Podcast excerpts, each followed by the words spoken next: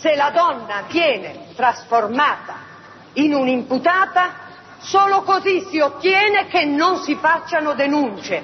E io non sono il difensore della donna Fiorella, io sono l'accusatore di un certo modo di fare i processi per violenza, perché queste violenze siano sempre meno, perché le donne che hanno il coraggio di rivolgersi alla giustizia siano sempre di più. Era il millenovecentosettantasette e l'avvocata Tina Lagostena Bassi era in tribunale nel ruolo di accusa. L'accusa che proveniva da una ragazza di diciotto anni, Fiorella, che aveva denunciato quattro uomini per violenza sessuale. I quattro imputati sostennero che sì, c'era stato un rapporto sessuale, ma insinuarono che quella violenza fosse frutto di un accordo, uno scambio di soldi. Il processo fece grande scalpore nell'opinione pubblica italiana, anche perché nel settantanove divenne il primo documentario di un processo per stupro mandato in onda dalla RAI.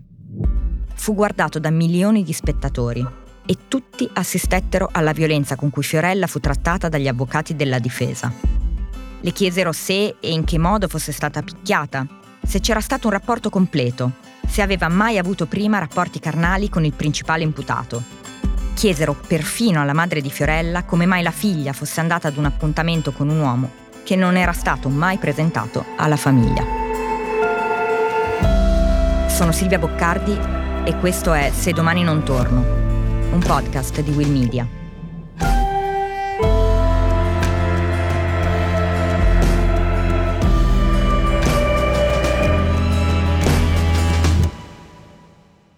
Se vogliamo riflettere sulle radici della violenza di genere e su come si è evoluta la lotta alla violenza sulle donne, è importante osservare le leggi che appartengono alla storia passata del nostro paese e alle loro successive riforme.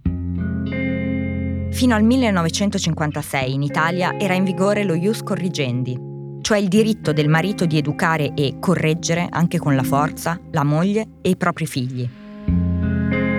Fino al millenovecentosettantacinque l'uomo era considerato il capofamiglia. La patria potestà del marito faceva sì che la moglie fosse obbligata a seguirlo in qualsiasi nuova residenza. Fino al millenovecentottantuno esistevano il delitto d'onore, per cui si concedeva all'omicida uno sconto della pena nel caso il movente fosse stata l'offesa recata all'onore, e il matrimonio riparatore, che di fatto cancellava la colpa di chi stuprava una donna se poi se la sposava. Queste leggi erano legate ad una società fortemente patriarcale, dove l'uomo all'interno di una famiglia tradizionale era il pater familias, era la persona che per esempio poteva e doveva indicare lui esclusivamente il luogo di residenza della famiglia, aveva e poteva soddisfare una pretesa sessuale nei confronti della moglie, era un uomo che se stuprava una donna veniva condannato non tanto per lo stupro in quanto eh, visto come aggressione all'autodeterminazione primaria, quindi ad un bene fondamentale di una persona, ma veniva condannato perché la morale pubblica veniva turbata da questo evento. Fabio Roia è magistrato dal millenovecentottantasei e attualmente è presidente del Tribunale di Milano e consulente della Commissione parlamentare d'inchiesta su femminicidio e violenza di genere. Poi sono subentrate delle leggi che hanno progressivamente eliminato questa situazione, almeno da un punto di vista normativo. La riforma del diritto di famiglia millenovecentosettantacinque, la nuova legge sulla violenza sessuale del millenovecentonovantasei, che ha introdotto una concezione unitaria di atto sessuale e che soprattutto ha considerato come bene giuridico primario aggredito dall'atto sessuale eh, violento l'autodeterminazione del soggetto che subisce questo atto sessuale. E poi c'è la legge centodiciannove del duemilatredici, conosciuta come legge sul femminicidio. Questa legge ha istituito il reato di omicidio volontario aggravato da rapporto di parentela o convivenza con la vittima di sesso femminile e introdotto pene più severe per i reati di maltrattamenti in famiglia, stalking e violenza sessuale. Ma cosa serve per arrivare a una condanna per violenza? Roia ci ha spiegato che di per sé sarebbe sufficiente la dichiarazione testimoniale della vittima, che la assume sotto giuramento, quindi con il rischio di commettere falsa testimonianza. Ovviamente questa dichiarazione, che normalmente è la prova principale, perché noi parliamo di crimini che si svolgono all'interno di mura domestiche, all'interno di relazioni private, dove non ci sono testimoni diretti esterni. La valutazione di questa prova dichiarativa del racconto della donna vittima di violenza deve essere quindi fatta da un giudice che abbia la competenza, che soprattutto conosca le caratteristiche della donna che subisce violenza. Per esempio, è una donna normalmente ambivalente nei sentimenti. Siccome non è una donna che cerca vendetta, molte volte ama anche durante il processo ed esprime manifestazioni d'affetto verso quello che è il partner di relazione. Questo molte volte viene visto come un segno di inattendibilità. Invece, conoscendo proprio le caratteristiche della donna che subisce violenza, che è una donna emotivamente coinvolta, traumatizzata, ansiosa, che diciamolo non si presenta bene di fronte ai giudici perché è confusa, molte volte fa racconti disordinati, eh, non sovrapponibili.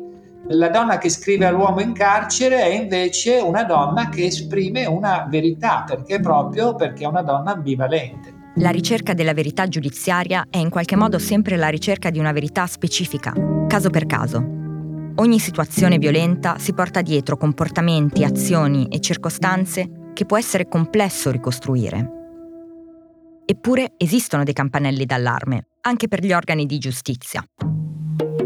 Noi sappiamo se per esempio che se c'è una violenza fisica espressa mentre una donna è in stato di gravidanza, se la violenza fisica si estrinseca mettendo le mani al collo, se viene utilizzata un'arma tipo un coltello, o viene minacciato l'uso di un'arma, questi sono indicatori che ci portano a ritenere che ci sia un rischio più elevato di un'escalation di violenza che può portare al femminicidio.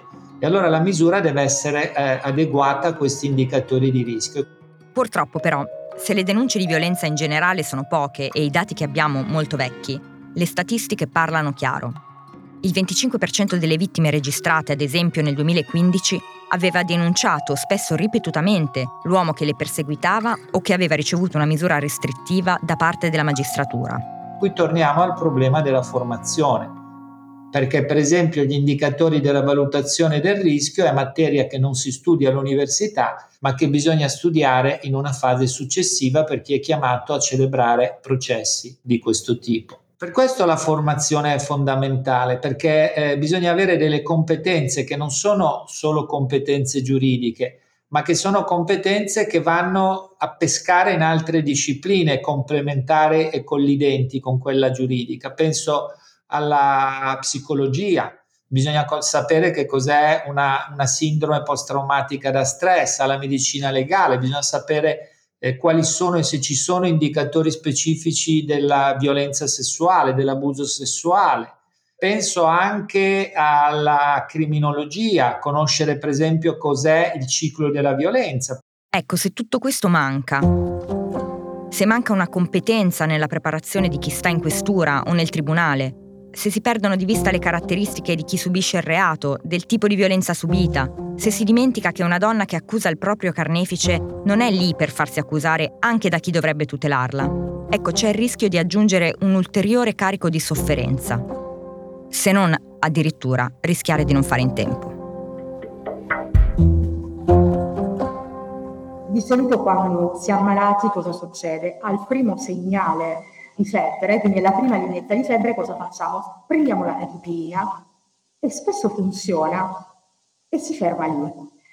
Quando poi la tachipirina non basta, passiamo poi o all'antibiotico, alle cure in ospedale. Lei è la dottoressa Crapanzano, vicequestore di Milano.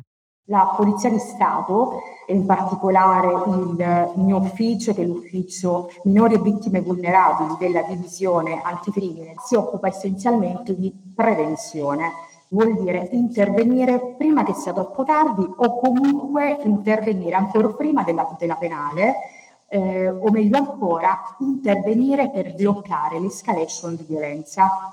Tra le misure di prevenzione eh, ne esiste una che è proprio nata eh, allo scopo di contrastare eh, i reati di violenza di genere. In particolare sto parlando dell'ammonimento. L'ammonimento è un richiamo formale e solenne che fa il questore e un suo delegato, consiste nella convocazione in questura della persona che viene messa per la prima volta davanti all'evidenza. E di ammonimenti ne vengono fatti tantissimi. Solo nel territorio di Milano, dal duemiladiciotto ad oggi, sono stati emessi quasi mille ammonimenti. Ma l'ammonimento non basta, serve l'antibiotico. Perché a volte a vedere la violenza c'è solo chi la subisce. A volte neanche chi la compie la sa riconoscere. Un rapinatore di un ufficio postale che entra e preleva dei soldi, magari utilizzando una pistola, sa perfettamente che se viene condannato a quindici anni, quei quindici anni sono, fra virgolette, meritati, perché c'è una collettività che impone una legge che eh, punisce eh, quel fatto. Noi ci troviamo di fronte invece a soggetti che vengono condannati anche a pene severe, parliamo di sette, otto, nove anni quando c'è una violenza sessuale, i quali, se non prendono consapevolezza che quello che hanno commesso è un crimine, per usare un termine forte, un crimine che tutti condannano senza se e senza ma, tenderanno in qualche modo a reiterare, a recidivare quel comportamento. E per sventare il rischio di recidiva, dal duemiladiciotto la divisione anticrimine della Questura di Milano ha sottoscritto il protocollo Zeus, con l'obiettivo di intercettare in tempo le condotte a rischio.